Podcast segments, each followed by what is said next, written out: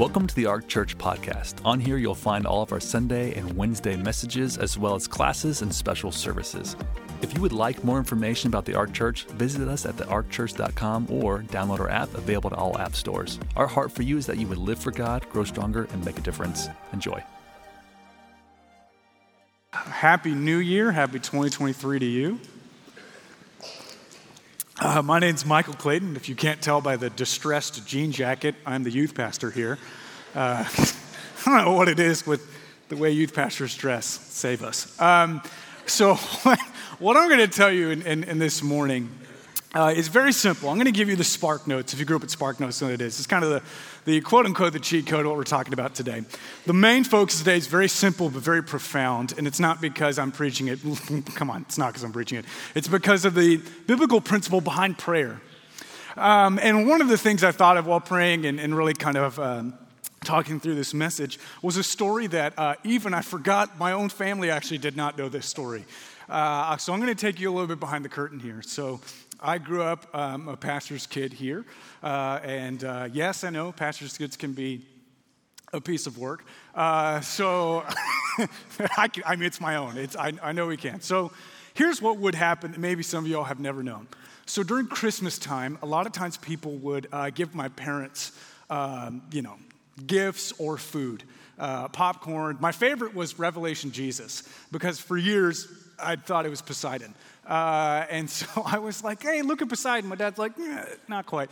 Uh, so they would give him gifts and food. Food's most popular. And, and for as long as I could imagine, um, a lot of people would bring their own food and gifts. And my parents have always uh, tried and ate the food, and is, is, half the reason why one year they actually requested uh, that people not bring them food because they kept gaining weight from all the food they were eating. What you haven't known is I and the other person eating the food.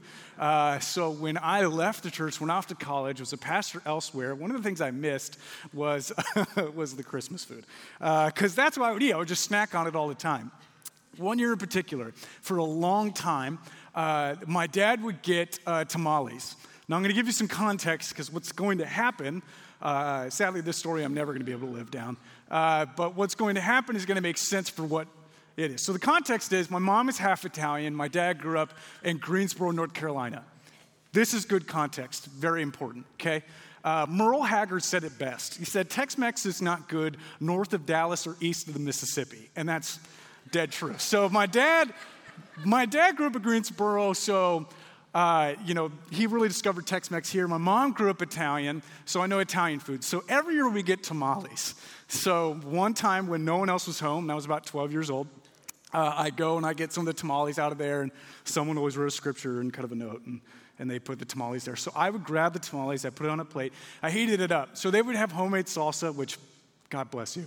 Uh, so they have homemade salsa, and I'd grab that and I'd be heating up the tamales. Now, with that, I was home and I just like started eating the tamales, and they were, I'm gonna be honest, they were, they were terrible.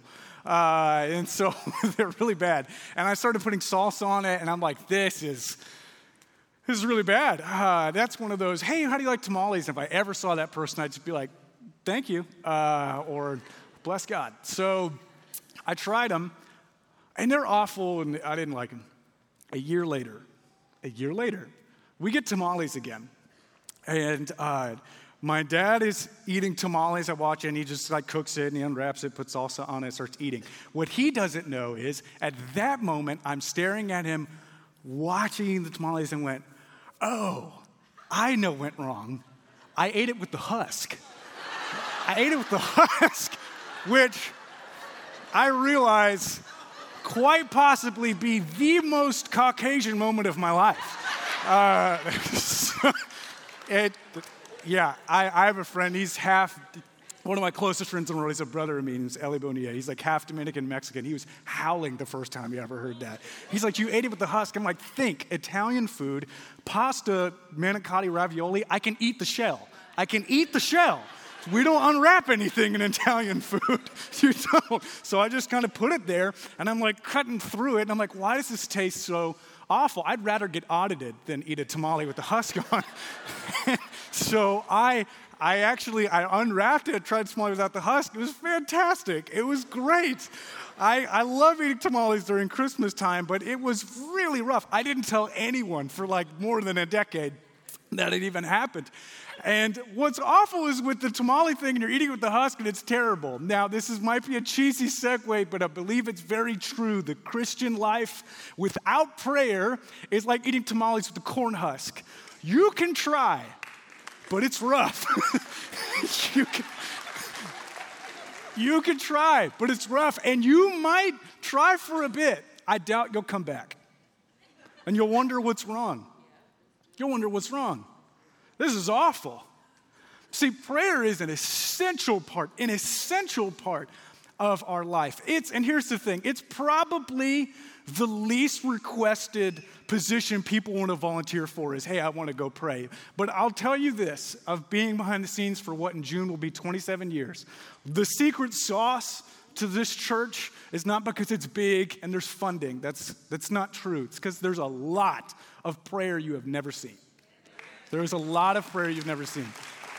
And I mean, I mean prayer really in depth prayer, constantly. One thing people actually don't believe, but it's very true. Uh, when we do yes cards and point of salvation this church, there's always been people writing their name on yes cards. We actually pray for those. It's not a hand on the card, mm, bless them, and just kind of move on. It's, it's, a, it's by name. So we make a, a big deal out of that kind of stuff because we, we actually pray. We actually make an effort. We know it's a large church. We know uh, people have various feelings on sizes of churches. I understand that. I was a pastor in a small church, I'm a pastor in a big one. I understand people come with opinions, but know this we pray for them anyways. And we love them anyways. And one of the things about this church that's been sweet, has protected us, has covered us, has sent us in the right direction, has really put God's voice into the leadership here to be in the right place at the right time, has really helped us during tough seasons, has been prayer. So much so, in three of the Gospels, in three of the Gospels, it shows something important. When the Gospels pattern each other, it is really something we have to pay attention to. In Matthew 4, in Mark 1, and in Luke 4, it shows Jesus, before he started his ministry, before he started, he prayed. He, he didn't just now, it said he went into the desert for 40 days and nights, and there's fasting and temptation, and I can do a whole long theological series on that, but that's not for today. Well, the point is, he fasted, and fasting in the Bible means to abstain from food. He wasn't eating. He wasn't just not eating, he was praying. Before Jesus performed a miracle, he prayed before he preached the gospel. All accounts after he fasted, it said he went and preached and then gathered his disciples, meeting. Jesus didn't start his ministry until after he prayed. And yet, what is January all about? We're starting things, we're doing things, it's new diets. Trust me, I'm at the gym, it drives me crazy because if there's a million people, they're gonna be there for two weeks and then they're gonna leave. Uh, it's, it's true. And so people start new diets and new lifestyles and they start new patterns, and there's something that can be missing. We're so focused on the doing, and doing is good, but have we prayed? Have we prayed? If Jesus didn't start ministry without praying, could it possibly be that there are things in our life we should not start until we pray about them? And here's the thing what Jesus did after he prayed was really good. We can make good plans, we can have good intentions, but in prayer, it's bringing us between us and the Lord in commune. It's giving us relationship, speaking to Him, the Holy Spirit alive within you, speaking to you, giving you word and wisdom on what to do, when to do it, and how to do it with who. And so prayer is essential, and yet it's overlooked. It's essential and yet it's overlooked. So here's the thing though, because prayer in this topic, there's a lot of people from a lot of different backgrounds. And your, under, your understanding of prayer could be very different from mine, could be different from the person you're sitting next to. So I want to make this application very, very simple.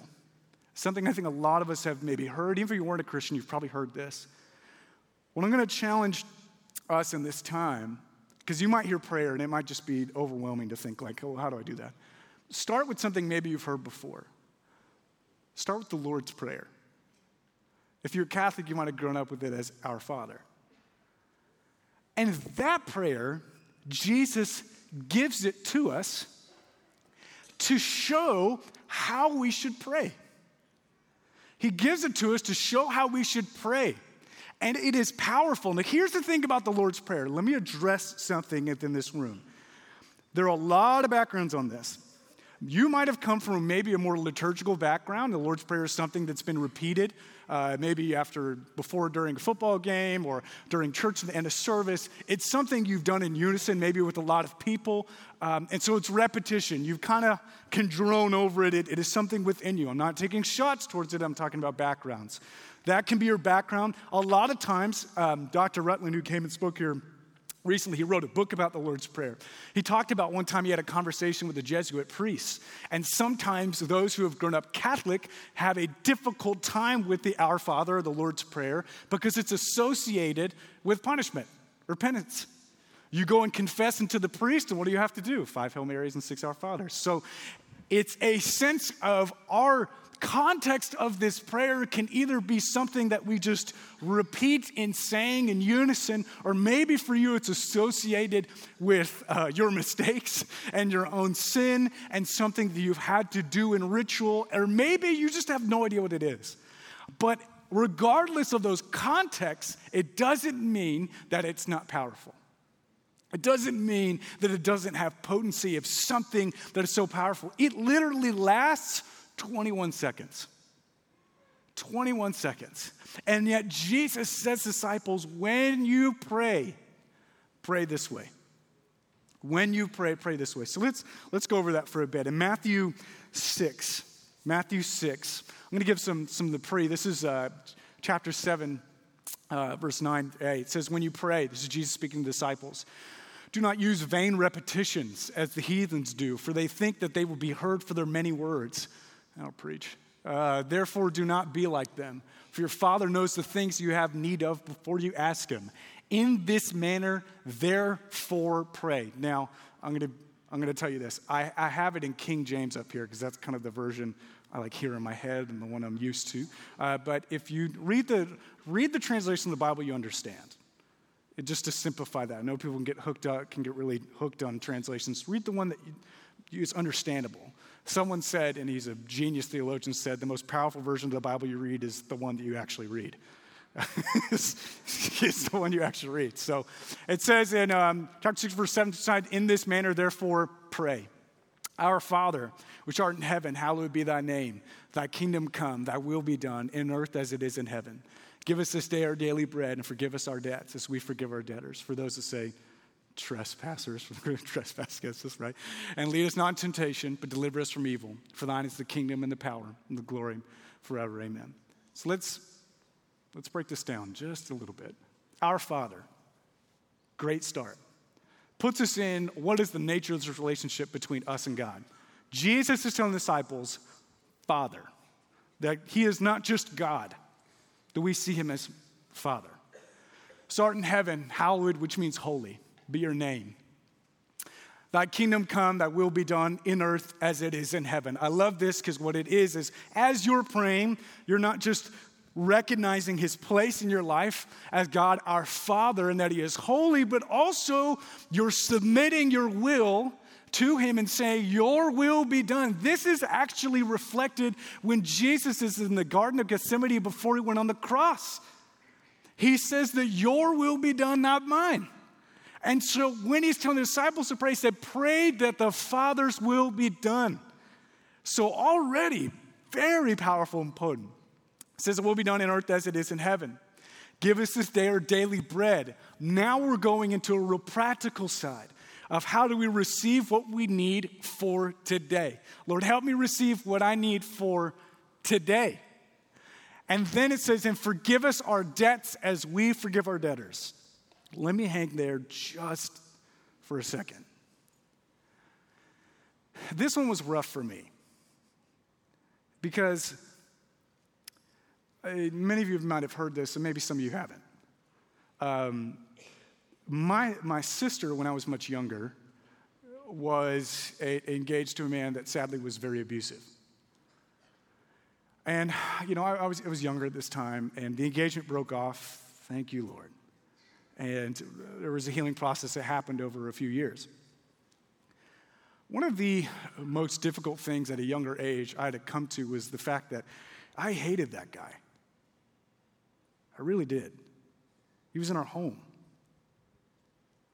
And I looked up to him. And then you figure out that he was the, the abuser. And it was, it was very hard to kind of come to that point of such strong passions and emotions. And one of the things that's interesting about forgiveness is that Jesus has given, has forgiven us. The cross, that's the point, puts us in relationship with the Father, that we are forgiven from our sins, that we receive forgiveness so freely. And what's interesting about the Christian life is one of the hardest things to do is to give what we have received, which is forgiveness. Because a lot of times we're like, well, they don't deserve it. And can I speak here just ever so gently? We have to be very careful in what we deem people deserve or not when we have received something that we did not deserve. And it is one of the hardest things sometimes when people have obviously done wrong and no one knows.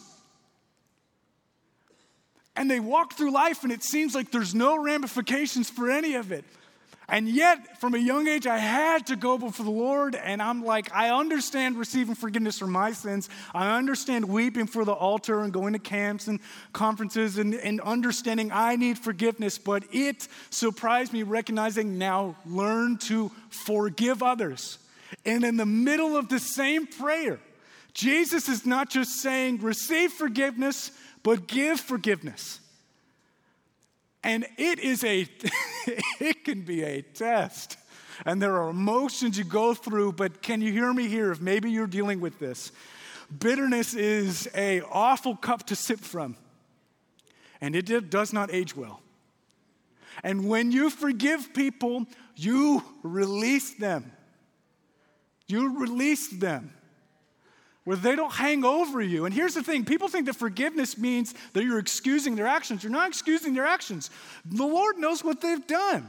You're forgiving them, saying, Father, I forgive them. They have no power over me in this mansion. I'm not going to be angry. I'm going to move on and know that I can walk in freedom. Because if you have ever known people that, if you've ever known people that have not forgiven, do you know what it smells like? You know what it feels like? You know what it sounds like? Bondage. Because it is.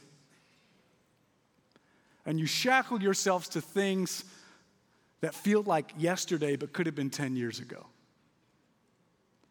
Forgiveness, right in the middle of the prayer. Forgive us our debts as we forgive our debtors. It's happening at the same time. You're receiving forgiveness and you're showing forgiveness. I'll be honest, it took me a while to forgive him. I was coming to know the Lord uh, at that time. I was newer in faith. It took me a little while. But once I was able to just say, Lord, you know what? You're good. You give me forgiveness. Help me forgive this person. He really did. He really did. I act, I don't, you know, I, there'll probably people fight me theologically on this, but I, I asked for help in forgiving him. I really did. I was like, help me. I know I should forgive him. I don't want to. Help me. And he really did. He really did. I have, I have no malice towards that man. I feel sorry for what happened that he was hurting. But I feel completely separated from that. And that's freedom. It's like, uh, I don't know if you've ever been to the gym, there's, you have a squat bar and you put it on, and there's a lot of pressure.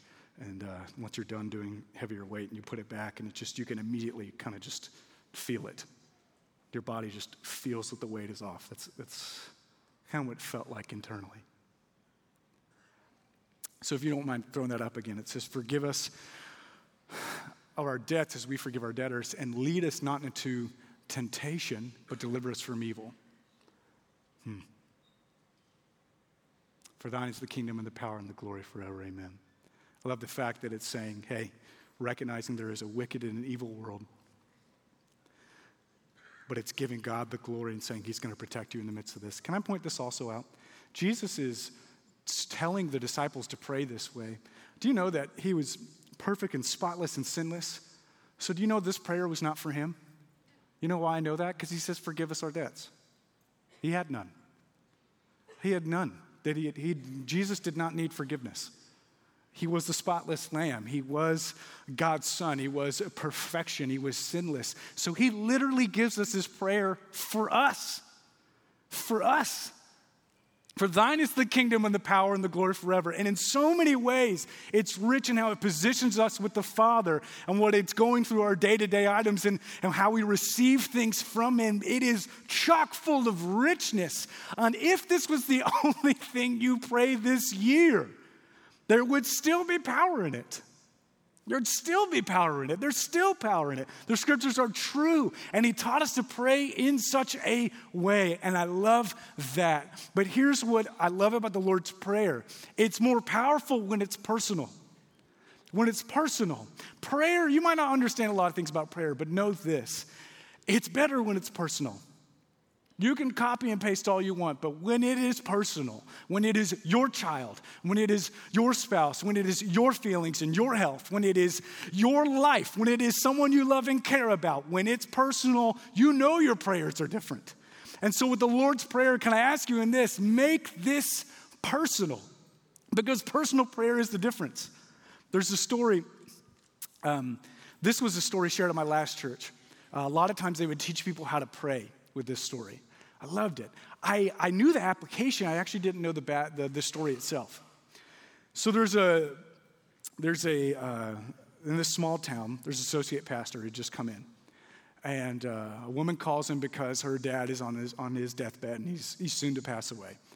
So this new associate pastor go, goes in, he says hi to the daughter and says, shows him to the room. And in the room, there's an older man, he's propped up on two pillows, and there's an empty chair sitting there in the room. And he goes into the room and uh, he says, Hey, so I, I, guess you knew I was coming. And the old man kind of makes it a, a, little strange and it was like, uh, Yeah, sure, the empty chair, yeah. And asks him to close the door. The older gentleman who was in the bed then told this, this pastor, Now, I've never told anyone this, but um, I pray with that chair. Like, eh, what? So he prayed with that chair. And he proceeds to tell him, he said, growing up and going to church, when the pastor would talk about prayer, it always went over my head. I didn't know where to start or what to do. It just felt like it went over me. So I never did it for years. He said, I was talking to a close friend about four years ago. And he said, Joe, prayer is personal, like a conversation between you and God, just like you're talking with me. I speak and you listen, just like that. And he said, Do this. He said, Put a chair in your room he said, and by faith, believe that Jesus is sitting in the chair. Now, scripturally, it says that he's actually with us always until the end of the age. It says in the end of, end of Matthew. So it's not, I know this sounds freaky, it's not freaky deaky. He's, he's with us. Said, by faith, sit, believe that Jesus is sitting in the chair, and I want you to talk to him like you're talking to me. And the older man said that he, when he started doing it, he enjoyed it so much that he would do it a couple hours a day. Just handling prayer conversationally. He said, though, that he would close the door and make sure he did it in private because he didn't want his uh, daughter, in his words, sending him off to the funny farm. Uh, he, didn't, he didn't want to freak her out, so he kind of kept it very private. She never knew. So then the associate pastor's like, oh, he's just kind of like, I've never heard that before, sure. And he said, You want me to pray with? Yeah, pray with him. So the associate pastor prays for him. Two nights later, two nights later, he gets a call from the older man's daughter. She calls the pastor to tell him that he, uh, her father has passed away. And he said, Well, he passed away peacefully. He said, Yes. He said, She said that she went into the room and was about to go grocery shopping, and he cuts a dad joke and kisses her on her forehead, and she leaves to go to grocery. She said, When she comes back, she finds that he'd passed away. But then she added, She said, Peculiar thing, though. When I went into the room, I saw that his head was leaned against the chair.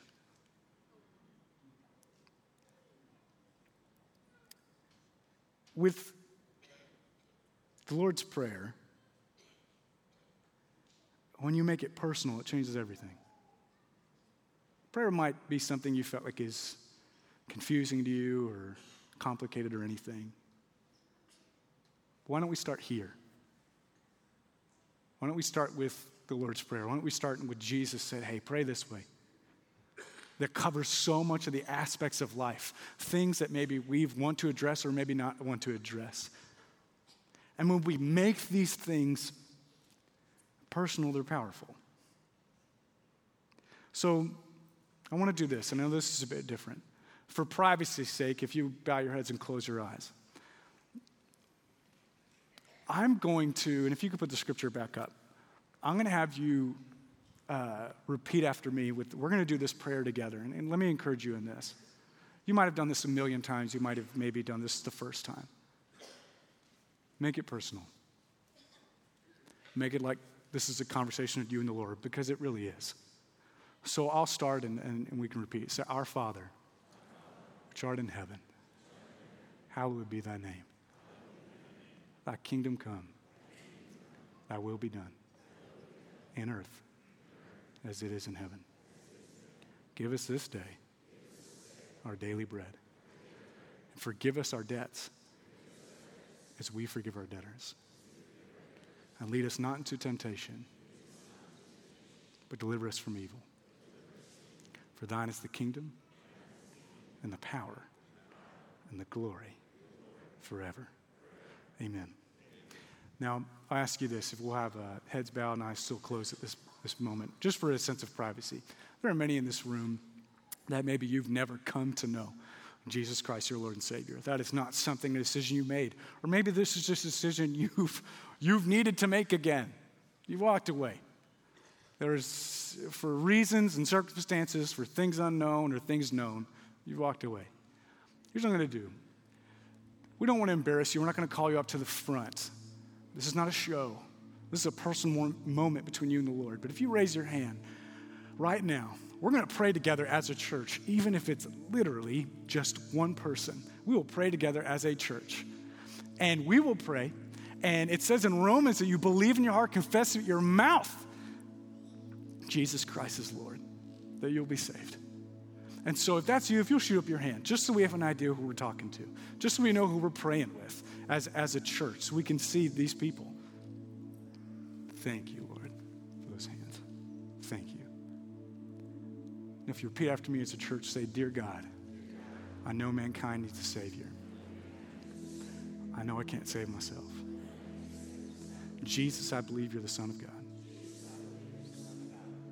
I believe you died on the cross for my sins. God raised you from the dead.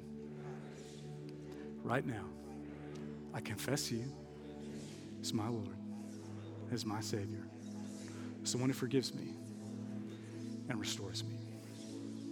Thank you, Jesus. My past is forgiven. And I have a relationship with you. I'm a new creation in Christ because I've said yes to you. Amen. Thank you for joining us. We hope this message has blessed you. Don't forget to check us out on all the social platforms. We're uploading encouraging content on a regular basis. For more information, go to thearkchurch.com. Have a great week.